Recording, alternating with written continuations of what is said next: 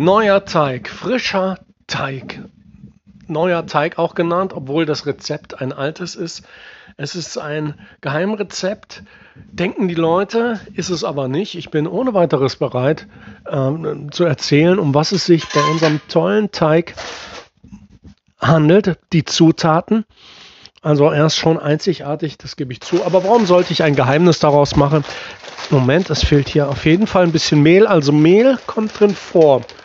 Mehl kommt drin vor natürlich und dann auch Hefe.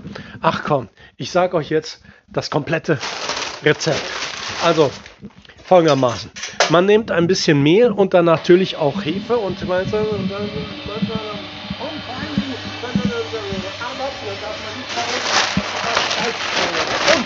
wichtig, das Ganze lässt man und fertig ist der beste Teig der Schwalmstadt.